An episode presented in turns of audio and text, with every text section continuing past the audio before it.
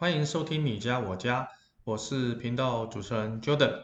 今天想跟大家分享的是啊、呃、重启啊、呃、另外一个系列，就是六大主题空间哈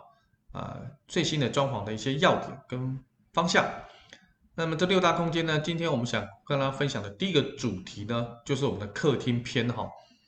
我们都知道哈，在我们台湾这个所谓的东方社会来讲哈。啊，客厅它是一个非常家里重要的一个空间的展示，但是呢，客厅好像大家一一般都是千篇一律，都是比较属于好像以这个电视为中心。今天 Jordan 跟大家分享哈，最新二零二一也是二零二二明年，在于这个所谓的六大空间里面的第一个空间客厅最新的一种发展的方式跟趋势。我想这个趋势是新的。大家听起来可能很有意思哈，那希望大家给一个方向，不必一直这个老是在这个所谓的什么沙发、茶几、电视啦、砍灯啦、间接照明这种传统的模式去想，也许可以从不同的角度去看一看我们这个客厅的空间应该怎么样做调整跟变化。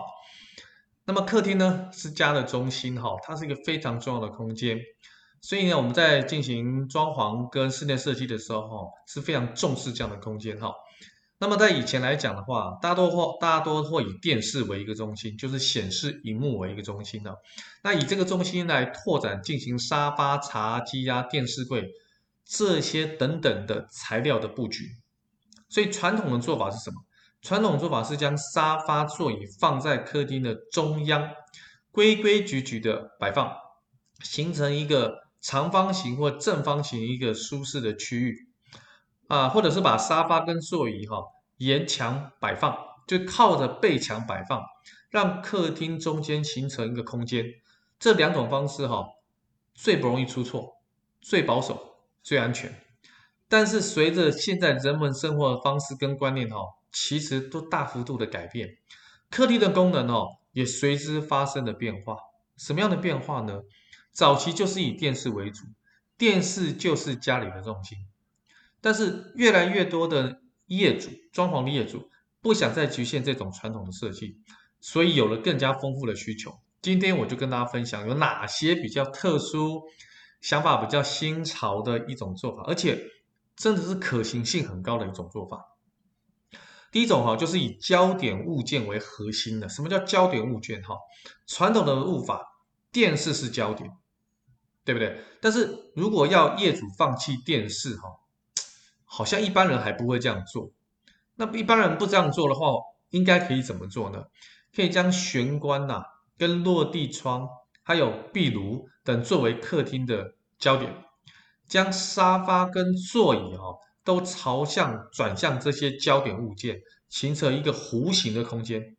各位，你可以想象哈、哦，像我我我跟大家想象用。声音，各位用脑筋想象一下，在一个正方形的客厅，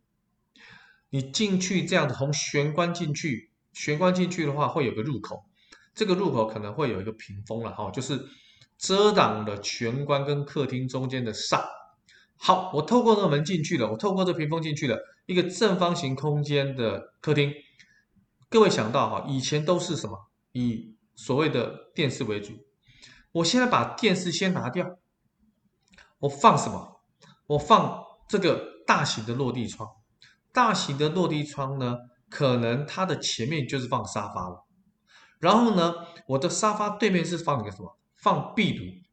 壁炉呢，你不必是放这个对面墙壁的正中央，你可以放对面角落，成为一个三角形的壁炉。那么这个壁炉，当然以台湾来讲的话，当然是以装饰居多，不是真的要烧烧那些木头啦、柴木，不是。这个壁炉就是一个装饰的焦点。那所有的沙发，包括刚才讲的三个人沙发或是一个人沙发，将茶几全部就面向所谓的玄关，或是全部就面向到壁炉。各位可以想象一下，它就是变成是一个开往玄关或者开往壁炉的一个弧形的空间。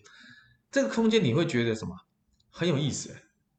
很有意思，就是呃，大家是真的以交谈、会谈、聚会为主的一个空间呢。所以你会发觉这个空间哦，你的色调跟你的风格要朝温馨的、温暖的方式去执行、跟制作、跟规划。因为有壁炉这样的一个温暖，有一个会谈的一个温暖，有一个人聚的一个温暖，这些温暖呢，造就出这整个空间的温馨度，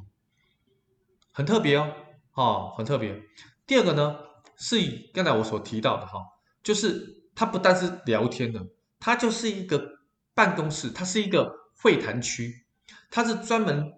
跟人家谈话的一个区域。好，跟刚才的那个比较温馨的家的感觉，好像又那么样的比较所谓的生硬一点。好，那所谓的生硬呢，是这个空间的生硬，是因为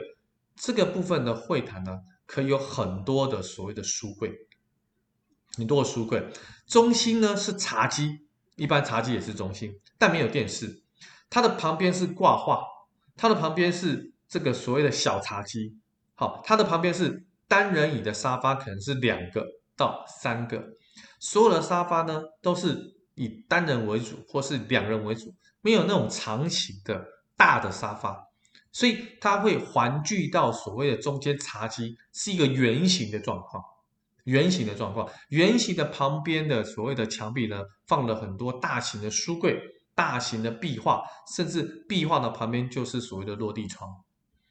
这种感觉呢，就更加的有书卷味，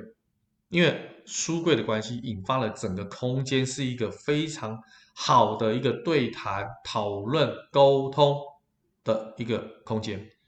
所以，这个以真正的会谈为核心的设计呢，可以做一个很灵活的布局啊，很灵活的布局哈。那么另外一种空间的布局呢，是一种平行的布局，好，平行的布局。那平行的布局呢，是根据刚才会谈的空间，以单人椅为主的空间，变成是可能以两人组、三人组的沙发，在所谓的两侧的墙壁都放置沙发，两边的墙壁哦。都放置沙发，中间有一个小茶几。这你去想象，你去 Starbucks 星巴克，它有很多的相对椅的单椅，相对坐的单椅，你把它想象成像是相对坐的双椅的感觉。那么中间有个茶几，可能放个咖啡，放个饮料，中间有一些盆栽。旁边的两侧呢，有很多的绿色的植物，甚至是落地窗。落地窗可能在另外一面，另外一面可能就有很多绿色的植物。这就种平行的对坐空间，也是适合非常聊天跟讨论的一个适时的空间。我觉得各位可以想象一下，那种星巴克的氛围是不是很适合聊天，很适合聊天哈，感觉非常的棒，好，感觉非常棒。好，再来就是比较啊、呃，假设你的空间哈稍微大一点啊，稍微大一点的话。那比较大的空间呢，基本上呢，可能有主空间跟次空间，就客厅有两个，一个是大的客厅，一个小的客厅。主客厅跟小客厅的分别，可以用流苏。那为什么有这样的分别呢？可能大人在主客厅，小孩在次客厅，这两种区别性可以让大人跟小孩的互动不受干扰。小孩子在次客厅互动的时候，可能有保姆跟着带。大人在主客厅之后聊天的时候，不会有小朋友来过来干扰，这样的一个所谓的大小亲子的一个互动，其实是在台湾现在目前非常需要的，因为台湾目前少子化很严重，真的很希望大家能多生一点哈。这个就是一个所谓的比较在大的空间当中比较新的一个所谓的主空主客厅跟次客厅的一个规划。好，那么顺着刚才讲的次客厅小孩，那有没有可能以小孩为核心为中心的一个客厅规划？现在慢慢越来越多了，因为现在大家生的小孩不多了啊。以前我们父母那个年代有生五个、六个、七个、八个，甚至十几个，现在可能生个三个就已经是不得了了，生两个简直就是已经是下下降，生一个可能是刚刚好啊，生一个好。但是生一个的话，我们希望它有很足够的空间能够跟我们大人做互动，所以呢，在这个客厅当中呢，考虑用所谓的沙发跟桌子来做所谓小朋友的天然的边界，将小孩子的游戏区跟大人聊天区自然什么分开。如果你要合在一起，平常没有太多人进到这个客厅的空间，没有常常有宾客来的时候，没有关系。那这个主轴就是小朋友的游戏间，游戏间就是客厅的正中央啊。正中央客厅就是小朋友的游戏空间。小朋友的游戏空间除了他自己的次卧房之外，他还有一个什么主客厅的空间。所以小朋友的想象力跟创意，他不会局限于在他次空间比较小的空间当中。客厅比较明亮，比较通风，比较大，他自然发挥的空间更大，他自然跟大人互动的时间更多。所以这是一个以小孩为中心核心的一种所谓的客厅的规划，而且这样的规划已经慢慢深入到很多年轻的家庭了，很多家庭。那么另外一种是什么？以学习办公为中心的客厅的规划。 OK， 因为有些台湾目前的新房哦，啊，大概都是在二十坪上下，扣掉公设可能就有到十坪到十五坪，其实面积非常的小。所以呢，其实没有太多的面积可以作为书房的空间。如果说你想要一一处哈学习的地方，为什么不换个角度？客厅就是我们学习的地方啊！因为我们现在的荧幕啊，不单单电视是用放在客厅的客厅墙，它是移动式的，它是可吸式的。你的手机、你的平板、你的笔电都可以成为观赏内容节目的这个所谓的移动装置。所以呢，以我们家为例的话，我们家的电视荧幕哦，先讲电视，第四台已经八九年没有第四台，电视荧幕将近有三年没有开过，因为我们家每人都有一台笔电，有两台平板，也有四台手机，所以呢，多重移动装置的辅辅佐之下，我们在任何地方其实都可以看任何的节目。但是少了互动，家的感觉就会少了一点。如果这个时候我们可以把回到刚才的主题，把客厅的中央变得是一个学习的中央，是一个书房的中央，是一个办公的地方，各位你们发觉效率更好，因为它很明亮嘛，又很通风嘛，你的通风自然空气进来，你的精气神会好，你的自然光多，你自然你的心态、你的心情就会好。你办公就非常的愉悦，这简直是一举好举好几得啊，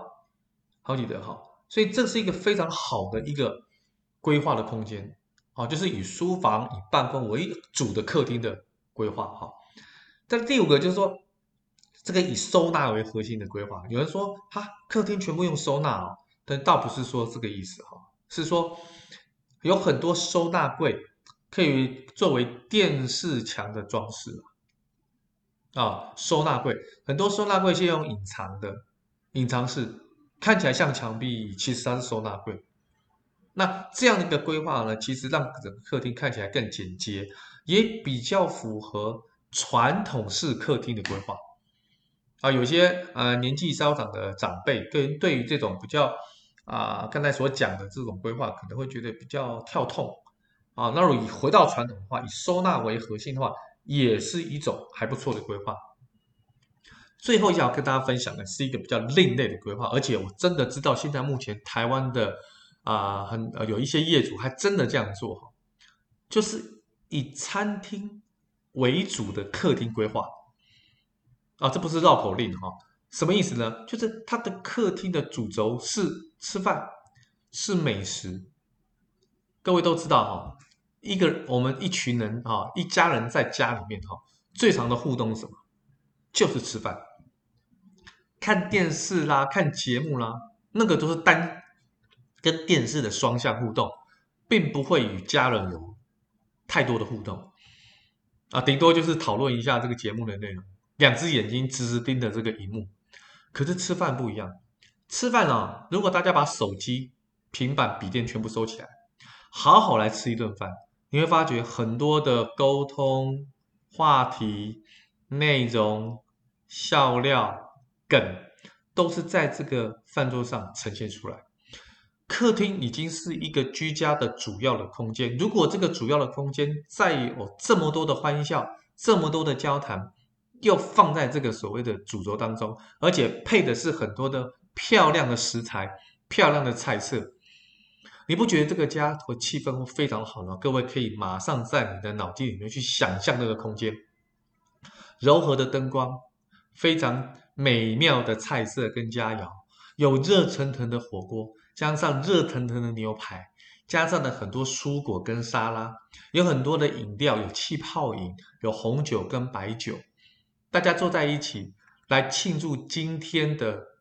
谁谁谁的生日，或庆祝今天过年，这种感觉各位好不好？我们把萤幕拉掉，因为萤幕随手可得，不困难的。早期五六零年代的电视非常稀少，所以我们会两只眼睛盯着电视萤幕不放。现在不一样，时代不断的在演进，所以电视萤幕跟电视内容多到不行，在网络上多到不行，随手可得，所以我们现在要把它放到旁边，因为随手可得的关系，很简单很方便，你放到旁边，但是见面吃饭聊天开心的互动反而少了，反而困难了。这个时候把它拉回来，把家的功能重新把它找回来，聚焦在餐桌上，聚焦在人与人的互动上。那这个空间如果是客厅，你称之为它餐厅也好，你称之为它客厅也好，真的是一个很美妙的设计。我知道最近台湾有一些、呃、家庭、哦、返璞归真，真的把客厅跟餐厅连为一个很大的空间，整个空间当中呢是以美食来作为主轴，是以什么？是以互动作为主轴。那这样的餐桌平时不吃饭的时候是不是可以办公？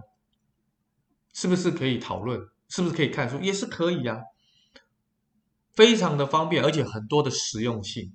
所以呢，呃，今天哈以客厅为主轴的很多的规划，除了传统以电视萤幕为主轴的，我觉得刚才 Jordan 跟他分享、跟各位报告的是二零二一到二零二二年很多家庭想要有不同的一些风格的规划。如果以小孩为主，很棒。我们在客厅当中陪着小孩成长。如果我们是以互动为主的话，很棒，我们以交谈、访谈式、书房式的方式来规划我们客厅。如果以增进彼此家人感情来讲的话，那么以餐厅美食为主轴的，我想这真是一个绝妙的点子。今天我非常开心啊，跟大家分享这个我们今天首集一系列的六大空间的啊最新的趋势规划当中，今天跟大家报告的是客厅的部分。那也希望呢，这个客厅最重要的部分呢，能够让大家理解到它是有多变的，它不是只有固定的或是标准化的，它是可以客制化的，它是有很多类别的，可以让大家想想，将来我们在不同的空间当中，尤其是客厅，会有新的一些火花跟刺激的话，你会不会期待你的新家？肯定会。今天分享到这边，很感谢各位的收听，期待下次的见面。OK， 拜拜。